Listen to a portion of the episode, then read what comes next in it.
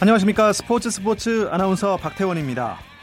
손흥민 선수가 유럽 챔피언스 리그 8강 2차전에서 팀을 4강으로 이끌었습니다. 강호 맨체스터 시티를 상대로 두 골을 터뜨리면서 토트넘의 극적인 4강 진출에 주역이 됐는데요.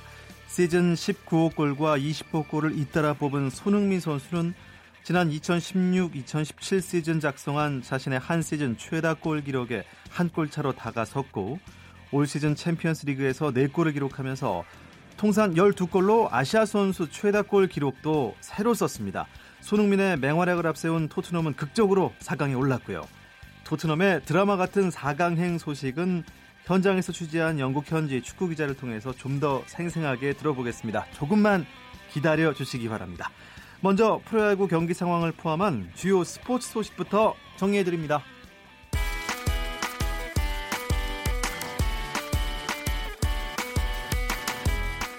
네, 아직 모든 구장에서 경기가 끝나지 않은 KBO 리그 경기 상황을 알려드리겠습니다. 키움과 삼성이 만났는데요. 9회 초 현재 4대 3으로 삼성이 한 점 차 리드하고 있습니다. 두산과 SK 8회 말 현재 4대 3으로 SK가 한 점 차 앞서 있고요. LG와 NC가 만났는데요. LG가 6대 1로 8회 말 현재 많이 앞서 있습니다. 네, 부산 사직구장에서는 기아와 롯데가 한창인데요. 8회 말 현재 4대 1로 홈팀 롯데가 앞서 있습니다. 그리고 KT와 한화의 경기 9회 초 상황인데요. KT가 6대 5로 앞서 있습니다. 미국 프로야구에서는 텍사스 레인저스의 추신수가 결승 3루타를 쳐내며 팀의 시리즈 스윕을 견인하는 활약을 펼쳤습니다. 추신수는 LA 에인절스와의 홈 경기에 1번 타자 겸 좌익수로 선발 출전했는데요.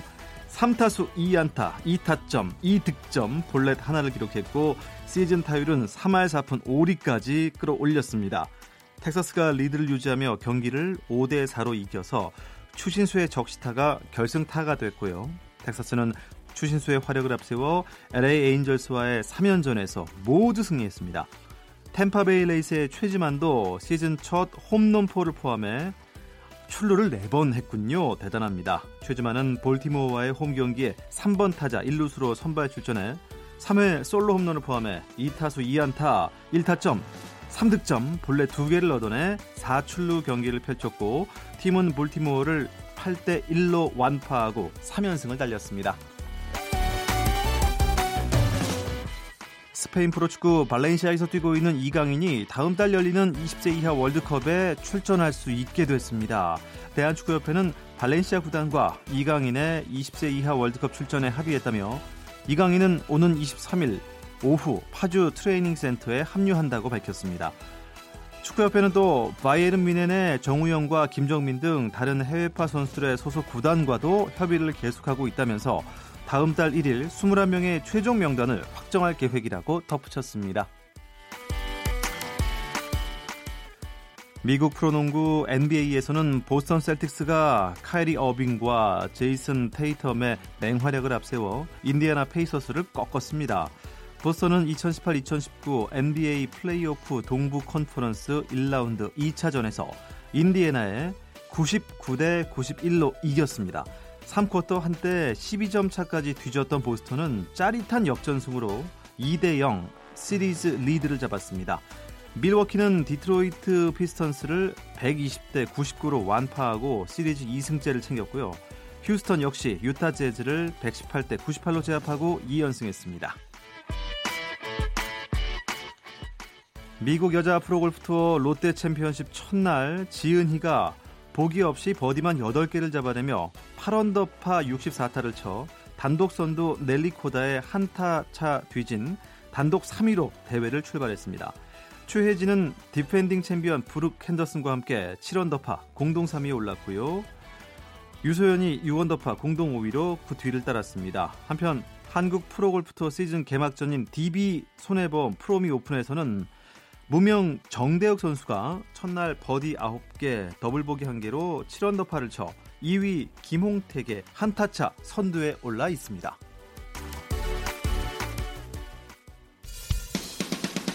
쳤다 하면 홈런이고 슛 골이고 각본 없는 한편의 드라마 그것이 바로 손에 잡힌 우승 트로피. 목에 걸린 그 배달. 너와 내가 하나 되는 그것이 바로 그것이 바로 그것이 바로 꿈꾸던 스포츠. 꿈꾸던 스포츠. 꿈꾸던 스포츠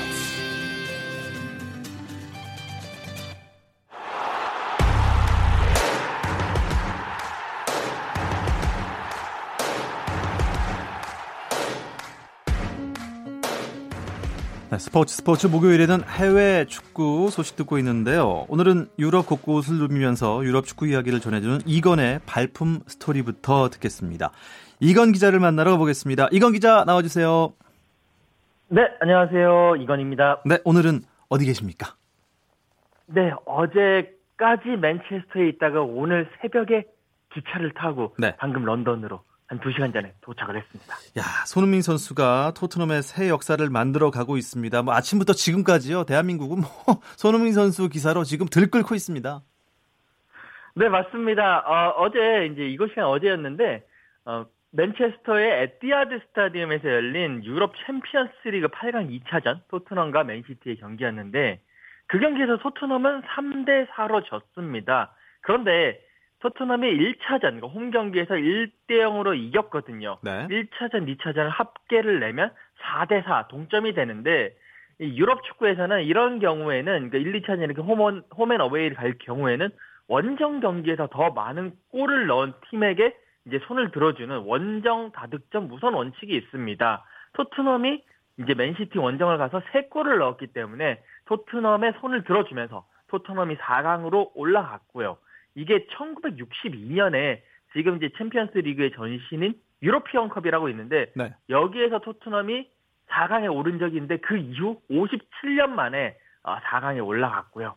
특히 또 손흥민 선수 아 뭐 말로 할 수가 없을 정도인데 일단 유럽 챔피언스리그 4강 무대는 처음이고 그리고 8강 2차전에 두 골, 그것도 한 20, 그러니까 2분 사이에 두 골을 넣은 것도 한 10년 만의 기록이라고 하고요. 이번에 또 두 골을 넣으면서 손흥민 선수 통산 유럽 챔피언스 리그 12골을 넣었거든요. 이거는 또 예전에 우즈베키스탄의 막심 샤츠키흐라는 선수가 가지고 있던 11골이 아시아 선수 유럽 챔피언스 리그 통산 최다 골 기록이었는데 손흥민 선수가 그거를 넘어서면서 아시아 최고 선수로도 다시 발돋움을 하게 됐습니다. 네, 대단합니다. 그리고 경기가 정말 극적이었는데 사실 저는 토트넘이 지는 줄 알았거든요. 그런데 이게 어떻게 된 일입니까? 네, 아 정말 저도 경기를 보면서 정말 아 진짜 대단했다라고 느꼈는데 이제 뭐 서로 서로 난타전을 치고 주면 치고 가면서 결국 4대 3까지 갔었거든요. 그러면서 이제 그때까지는 4대 3이 되면 토트넘이 올라간다라는 그런 어 이제 상황 추가 시간에 스털링 선수가 골을 넣으면서 5대 3이 돼 버렸어요. 네. 그렇게 되면 이제 맨시티가 토트넘 누르고 올라가는 상황이었는데 갑자기 주심이 비디오 판독 VAR, VAR을 선언을 하고 면밀히 분석을 하더니 그 스털링 선수가 골을 넣기 직전에 아게로 선수의 옵사, 오프사이드 반칙이 있었다라는 것을 잡아내면서 골을 취소시켜 버렸어요. 아... 그렇기 때문에 다시 4대 3이 되면서 결국에는 극적으로 정말 극적으로 토트넘이 4강으로 진출하게 됐습니다. 그렇군요. 경기 후에 손흥민 선수 만나보셨죠? 네, 만났습니다. 그 이제 취재진들과 그다음에 이제 취, 그 선수들이 만나는 믹스존에서 선수들이 나오는데 손흥민 선수는 한 2m 이동을 하면 다른 취재진이 잡고 또 2m 이동을 하면 취재진 잡고 계속 이러면서 정말 한국 취재진까지 오는데도 상당한 시간이 걸렸고요. 거의 뭐 우사인 볼트라든지 아니면 뭐 크리스티안 호날두 선수라든지 이런 선수를 향한 취재 요청 거의 그런 수준이었고요. 저희가 이제 뭐 많은 얘기를 나눴는데 한번 손흥민 선수의 말을 직접 한번 들어보시죠. 뭐 이끌었다라기보다는 선수들이 다 잘해줬다고 생각하고 어, 되게 계속 골 먹고 골 넣고 골 먹고 뭐 이렇게 계속 정신없는 경기였잖아요. 선수들이 그런 상황에서도 끝까지 집중하지 않고 그 집중력 놓치지 않고 잘 해줬던 게 컸던 것 같고 일단은 어, 뭐 좋은 결과를 가져오게 돼서 뭐 경기는 뭐 졌지만 1차, 1차전이 다 합쳐지는 거잖아요. 선수들 진짜 정말 너무나도 고생했고 충분히 어, 칭찬받을 자격이 있다고 생각합니다. 와, 대단합니다. 토트넘에게도 또 손흥민 선수에게도 이 챔피언스 리그 4강전은 의미가 무척이나 크겠죠. 네, 그렇습니다. 뭐 토트넘 입장에서는 4강에 오른 것 자체가 이제 빅클럽으로 올라갈 수 있는 발판을 조금 더 얼마 전에 이제 새 구장도 이제 개장을 한 것처럼 조금 더 올라갈 수 있는 발판을 마련했다라는 그런 의미가 있고 손흥민 선수에게는 이제 이게 4강 챔피언스리그 4강에 올랐다라는 것이 예전에 에인토벤 시절에 박지성, 이영표 그리고 맨유 시절에 박지성 선수 그 이외 한국 선수로는 8년 만이거든요. 어, 그렇기 때문에 자기가 꿈꿔왔던 그런 4강에서 특히나 자기가 자기 자신이 두 골 그리고 뭐 1차전 한 골 넣으면서 견인을 했기 때문에 그런 측면에서 상당히 자기한테 의미가 있다라고 이야기를 했습니다. 그 부분도 한번 들어보시죠. 뭐 저한테는 너무나도 영광이죠. 뭐 하지만 어, 지금 저희가 준결승을 왔다고 해서 저는 뭐 기쁘다기 뭐, 뭐 기쁜 것도 사실이지만 앞으로가 더 중요할 것 같고 이제 끝이 아니잖아요. 아직 정말 정말 코앞까지 왔기 때문에 선수들이 집중력 놓치지 않고 잘 해줬으면 좋겠습니다. 아, 대단합니다. 아, 그리고 막 가, 슴이 벅차오르고요. 아, 4강전에 손흥민 선수가 더 멋있게 골을 넣는 장면 기대했는데 아쉽게도 4강 1차전에 좀 못 뛰게 됐습니다.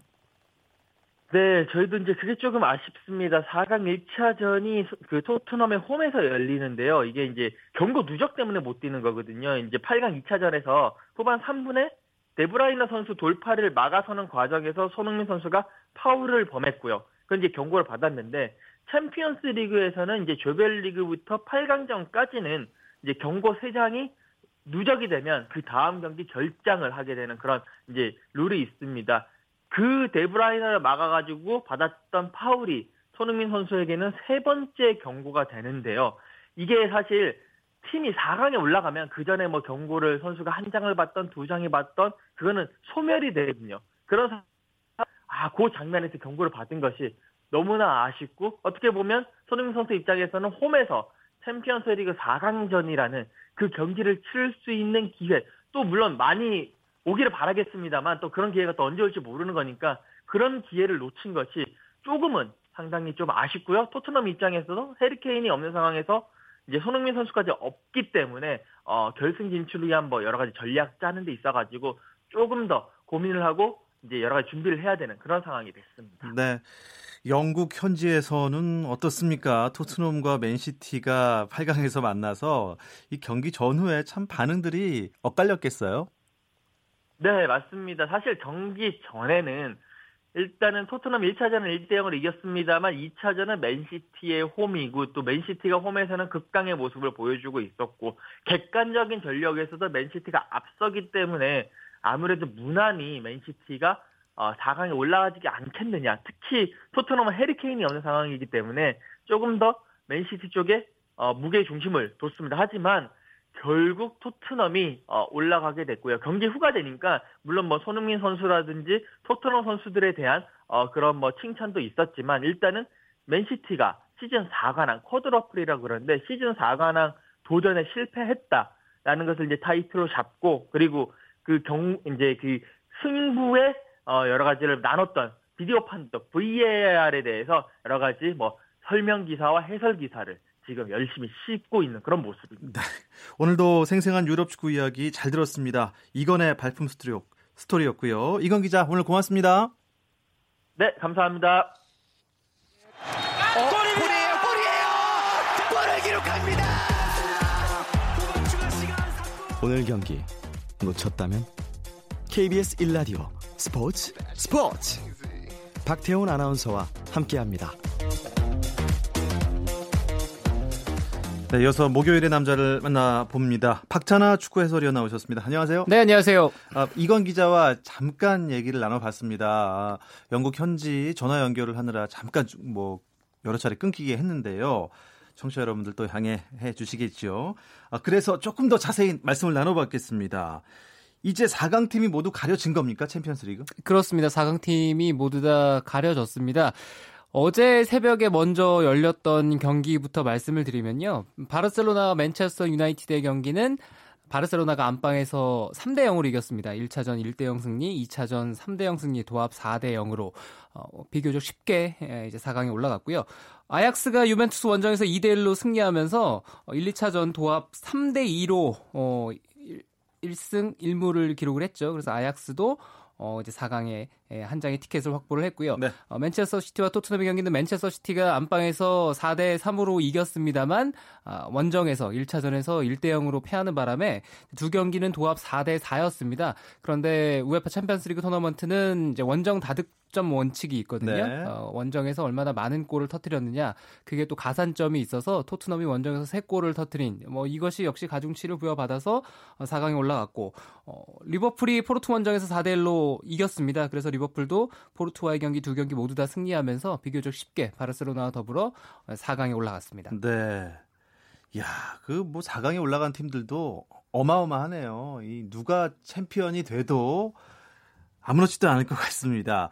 아, 토트넘과 맨시티의 대결은 이건 기자가 전해줬는데 참 뭐 다시 한번 짚어보죠. 진짜 재밌었습니다. 이게 이게 역전에서 아니죠 동점돼서 역전까지 그 두 골을 몰아넣는데 아주 시간이 짧았죠.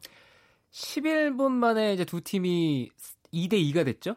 네. 그럴 정도로 두 팀이 뭐 아주 짧은 시간에 난타전을 펼치면서 이 경기가 과연 어디로 갈지 아무도 아. 향방을 예상할 수 없는 단계로 갔습니다.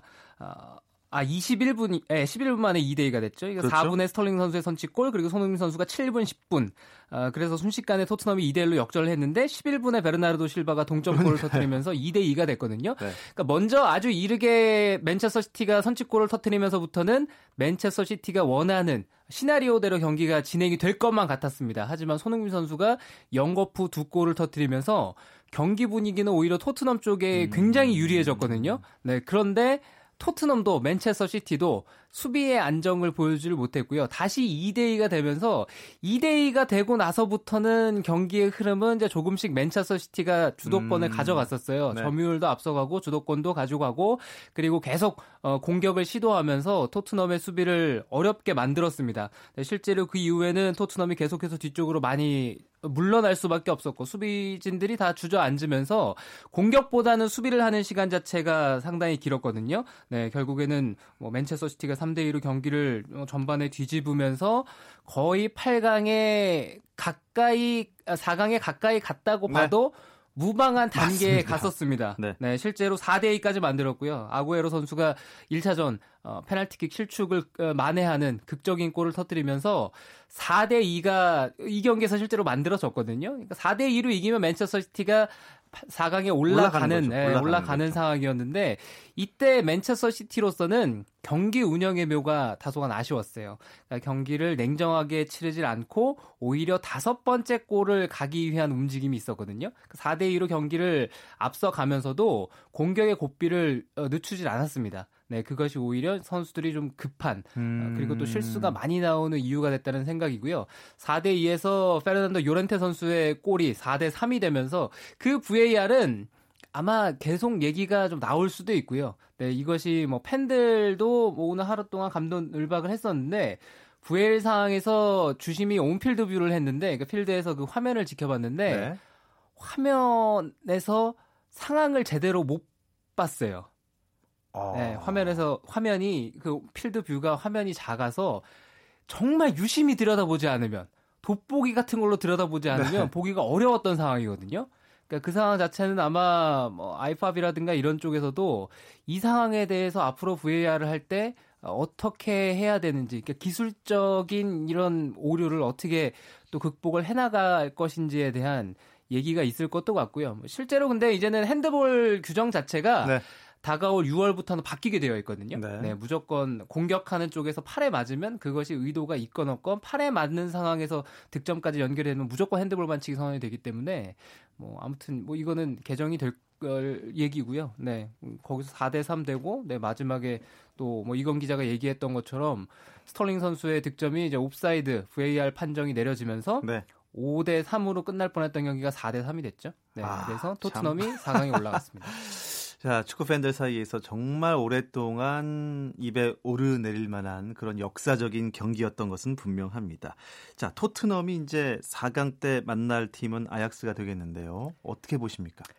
토트넘이 쉽지 않은 경기가 될 것 같아요. 4강에 올라갔던 기쁨은 빨리 잊어야 됩니다. 빨리 잊어야 되고 왜 이게 쉽지 않은 경기냐 하면 아약스가 레알 마드리드 그리고 유벤투스를 차례대로 꺾고 올라왔어요. 레알 마드리드는 챔피언스리그 3연패했던 팀이고 유벤투스는 최근에 챔피언스리그를 보자면은 결승에 그래도 심심치 않게 올라갔던 팀인데 그런 팀들을 격파하면서 올라갔습니다. 그러니까 두 경기를 봤을 때는 뭐 경기를 토너먼트 경기를 치르다 보면 상대보다 경기를 좀 못해서 올라가는 경우들도 있는데 아약스는 그렇지 않았거든요. 그렇지 않았습니까? 아, 그렇습니다. 레알 마드리드가 유벤투스를 압도하면서 경기를 와. 잡고 올라왔기 때문에 네. 이게 만만치 않은 팀이고요. 아약스는 전체적으로 신구의 조화도 잘 돼 있고 지금 젊은 선수들이 기세를 탄 만큼 만만치 않은 대결인데 하필이면은 어, 이 4강 1차전에서 손흥민 선수가 못 나오거든요. 그러니까 해리 케인이 없고 손흥민이 없는데 델리 알리까지도 지금은 팔 골절 때문에 정상 컨디션이 아닙니다. 토트넘으로서는 지금 또 무사 시소코까지도 어, 출전이 불투명한 상황이라서 부상자도 너무 많고 전력 누수가 있는 편이거든요. 네, 그래서 토트넘이 홈에서 치러지는 1차전을 어떻게 준비하느냐, 거기서 어떤 결과를 가져가느냐가 중요합니다. 아, 야, 참 어떻게 될까요? 그래도 토트넘이 결승에 올라갔으면 하는 바람이 있고 나머지는 뭐 리버풀과 바르셀로나 할 텐데 리버풀은 현재 잉글랜드 프리미어리그 1위 팀 아니겠습니까? 바르셀로나는 프랭, 프라, 아, 스페인 라리가 1위 팀이고 어마어마한 경기가 될 것 같아요. 네, 이 경기도 상당히 흥미로울 경기가 될 것 같고요. 프리미어리그 팬들은 리버풀이 바르셀로나의 최근 컨디션을 봤을 때는 바르셀로나가 리버풀을 막기는 힘들 것이다. 네, 그래서 리버풀의 결승 진출을 낙관하는 팬들이 좀 많은 것 같고요. 네. 바르셀로나라든가 또 뭐 스페인 프리메라리가를 오랫동안 보셨던 팬들이라면 리버풀이 리오넬 메시를 어떻게 막겠느냐. 바르셀로나를 막을 수는 있어도 리오넬 메시를 막을 수는 없을 것이다라고 주장을 하면서 지금 대립을 해가고 있거든요. 뭐 어쨌거나 흥미로운 대결이 될 것 같고요. 그러니까 한 가지 근데 제가 이 경기의 포인트는 바르셀로나가 맨체스터 유나이티드와 경기할 때처럼 집중력이 자주 떨어지면 네. 이 경기는 위험하죠. 위험할 예, 위험할 수 있어요. 그래서 집중을 다시 해야 되고 네. 아무래도 바르셀로나는 지금 라리가에서 1위 경쟁이 수월하거든요. 그래서 챔피언스리그 전후 경기를 앞두고 리오넬 메시를 비롯한 주전 선수를 쉬게 할 수 있는 여유가 있습니다. 반면에 리버풀은 지금 맨체스터 시티와 아마 리그 마지막까지 음. 어쩌면 38라운드까지 가서 결판이 날 정도로 치열한 첨예한 선두 싸움을 하고 있어서 거기에 있어서는 어, 좀 로테이션을 돌리기 어려운 측면도 있거든요. 네, 뭐 그래서 그것도 이 4강 대진에서는 변수가 될 가능성이 음. 있습니다. 그렇다면 이 4강전 일정은 어떻게 되나요? 네, 4강은 다가오는 이제 4월 30일이죠. 네, 4월 30일부터 시작이 됩니다. 4월 30일부터 시작이 돼서 토트넘과 아약스의 경기부터 먼저 시작이 되고요. 한국 시각으로는 5월 1일입니다. 네, 5월 아, 1일 새벽 예. 4시고요. 그리고 어, 이 바르셀로나와 리버풀의 경기는 오- 한국 시각으로 5월 2일이죠. 음, 5월 그 2일 다음 새벽 날이요? 4시에 네, 1차전이 있고 1차전. 네, 2차전은 한국 시각으로 5월 8일 새벽 4시에 리버풀과 바르셀로나의 경기, 그리고 한국 시각 5월 9일 아약스와 토트넘의 2차전. 시간은 다 새벽 4시입니다. 음, 와, 5월, 그러니까 10일 정도 돼야 결승팀이 어떤 팀과 어떤 팀이 붙을지 딱 나오겠군요. 네, 쉽게 생각하시면 다음 주 수요일 새벽 4시, 목요일 새벽 4시, 그 다음 주 수요일 새벽 4시, 목요일 새벽 4시 생각하시면 될것 아, 같아요. 그렇군요. 네. 네. 5월 9일 새벽 4시에 결판이 날 것 같습니다. 아, 그리고 또 유로파 리그도 지금 한창이지 않습니까? 그렇습니다. 유로파 리그가 한국 시각으로 내일 새벽 4시죠. 내일 새벽 4시에 4경기가 있는데요. 첼시와 프라하 그리고 아인트 아인틀라인트 프랑크푸르트와 벤피카, 나폴리와 아스날, 발렌시아와 비아레알의 경기가 있는데 4경기 다 흥미로울 경기고요. 1차전은 4경기가 다 결판이 났거든요. 네. 결판이 났는데 2차전에서 어, 역전하는 팀이 있을 것인지 에, 그리고 이제 프리미어리그 팀이 두 팀이 올라가 있는데 아스날은 1차전 나폴리에게 이겼거든요. 첼시도 슬라비아 프라하에게 1차전 이겼고 이제 두 팀이 에, 뭐 프리미어리그가 챔피언스리그에서도 지금 뭐 순항하고 있는 만큼 유로파리그까지도 계속 뭐 순항하고 갈 것인지 이것도 지켜볼 대목입니다. 음, 이강인 선수가 어떻게 이번엔 모습을 좀 보일까요? 이강인 선수가 발렌시아는 비아레알에게 1차전에서 3대 1로 이겼어요. 그래서 여유가 있는 상황입니다. 이강인 선수가 지난 주말 경기 때 또 오랜만에 모습을 볼 수가 있었는데 뭐, 감독의 선택을 봐야 될 것 같아요. 네, 쉽지는 않을 것 같지만 발렌시아도 최근에 리그에서 좀 주력을 해야 되기 때문에 네. 1차전 3대 1 승리라면 그래도 이강인 선수에게도 기회가 돌아갈 확률이 있지 않을까. 네, 음. 뛰는 모습을 좀 봤으면 좋겠습니다. 이강인 선수 얘기를 조금 더 해보죠. 제가 오프닝 때 잠깐 얘기를 전해드렸는데 20세 이하 대표팀에 합류가 결정이 된 것 같습니다. 그렇습니다. 합류가 결정이 됐고요. 일찍 어, 또 합류를 하게 됐어요. 그래서 어, 국내에서 22일부터 아마 아, 정정용 감독이 이끄는 20세 이하 팀이 소집이 돼서 이제 국내에서 훈련을 하는데 이강인 선수는 한국에서 치러지는 캠프부터 어, 함께 하는 걸로 결정이 났습니다. 어, 뭐 우리 뭐 20세 이하 월드컵을 준비하는 팀에게도 호재고 이강인 선수도 발렌시아에서 지금 어, 출전 시간이라든가 이런 것들이 예, 좀 짧은 편이잖아요. 그래서 뭐 그렇게 있는 것보다는 뭐 20세 이하 월드컵 팀에 와서 네. 같이 훈련하고 동료 선수들과 호흡을 맞추게 되면 20세 이하 월드컵에서 선전하게 되면 또 다가올 여름 이적 시장에서 아무래도 다른 팀의 스카우터들이라든가 이런 쪽에서 관심을 많이 가지게 될 거잖아요. 그러니까 이강인 선수도 뭐 윈 할 수 있는 음. 구단도 이강인 선수도 다뭐 좋은 쪽으로 결판이 난 것 같습니다. 일단 A, A 대표팀에 차출은 됐지만 뛰진 않았잖아요. 그렇습니다. 20세 이하 대표팀에 합류해서는 멋진 활약 기대하겠습니다. 캡틴이 되겠죠, 뭐. 아, 이 우리나라 유럽파들 일정 어떻습니까? 네, 우리나라 유로파 유럽에서 뛰고 있는 선수들이 이제 계속 뭐 순위 싸움이 어려운 상황으로 가고 있습니다. 네. 박차를 가해야 되는데요. 토요일 저녁 이제 8시부터 시작이 됩니다. 홀슈타인 킬과 이제 파더보른의 경기가 있고요. 그리고 저녁 10시 30분에는 아우쿠스부르크와 슈투트가르트의 경기가 있고 토요일 저녁 8시 30분에 맨체스터 시티와 토트넘의 경기가 있는데 이 경기도 맨체스터 시티도 토트넘도 다 중요한 경기거든요. 그래서 이 경기 지켜보시면 될 것 같고요. 일요일 저녁 8시 30분에는 다름슈타트와 보움의 경기가 있고 네. 어, 그리고 기성용 선수는 이제 일요일 새벽 1시 30분, 토요일에서 일요일로 넘어가는 1시 30분에 사우스햄턴과 아, 경기를 준비할 예정입니다. 이 금요일 밤에 이렇게 알람을 쫙 맞춰 놓으셔야 될 것 같아요. 일요일까지요. 그래야 놓치지 않고 경기를 다 보실 수가 있겠습니다. 유럽 축구 이야기 재밌게 나눴습니다. 박찬아 축구 해설위원과 함께 했는데요. 제가 박찬아 위원과 유럽 축구 이야기 나누는 게 오늘이 또 아쉽게도 마지막이 됐습니다. 아, 좀 배우나 했더니 금방 끝나버렸어요. 그러게요. 또 제가 MC를 어, 이제 두 번째 어떻게 보면은 좀 긴 시간 동안 함께 했는데 네. 이렇게 또 헤어지니까 아쉽고 근데 또 언제 또 다시 만나서 좋은 얘기 할 수 있는 날을 제가 기대하겠습니다. 네, 그동안 감사했고요. 앞으로 청취자로서 박찬아 위원의 방송 애청하겠습니다. 고맙습니다. 감사합니다. 스포츠 스포츠 다음 주 월요일이죠. 22일부터 1시간 당겨진 8시 반에 시작된다는 거 다시 한번 알려드리고요. 저는 내일 마지막으로 국내 축구 이야기 준비해서 찾아오겠습니다. 박태원이었습니다. 스포츠 스포츠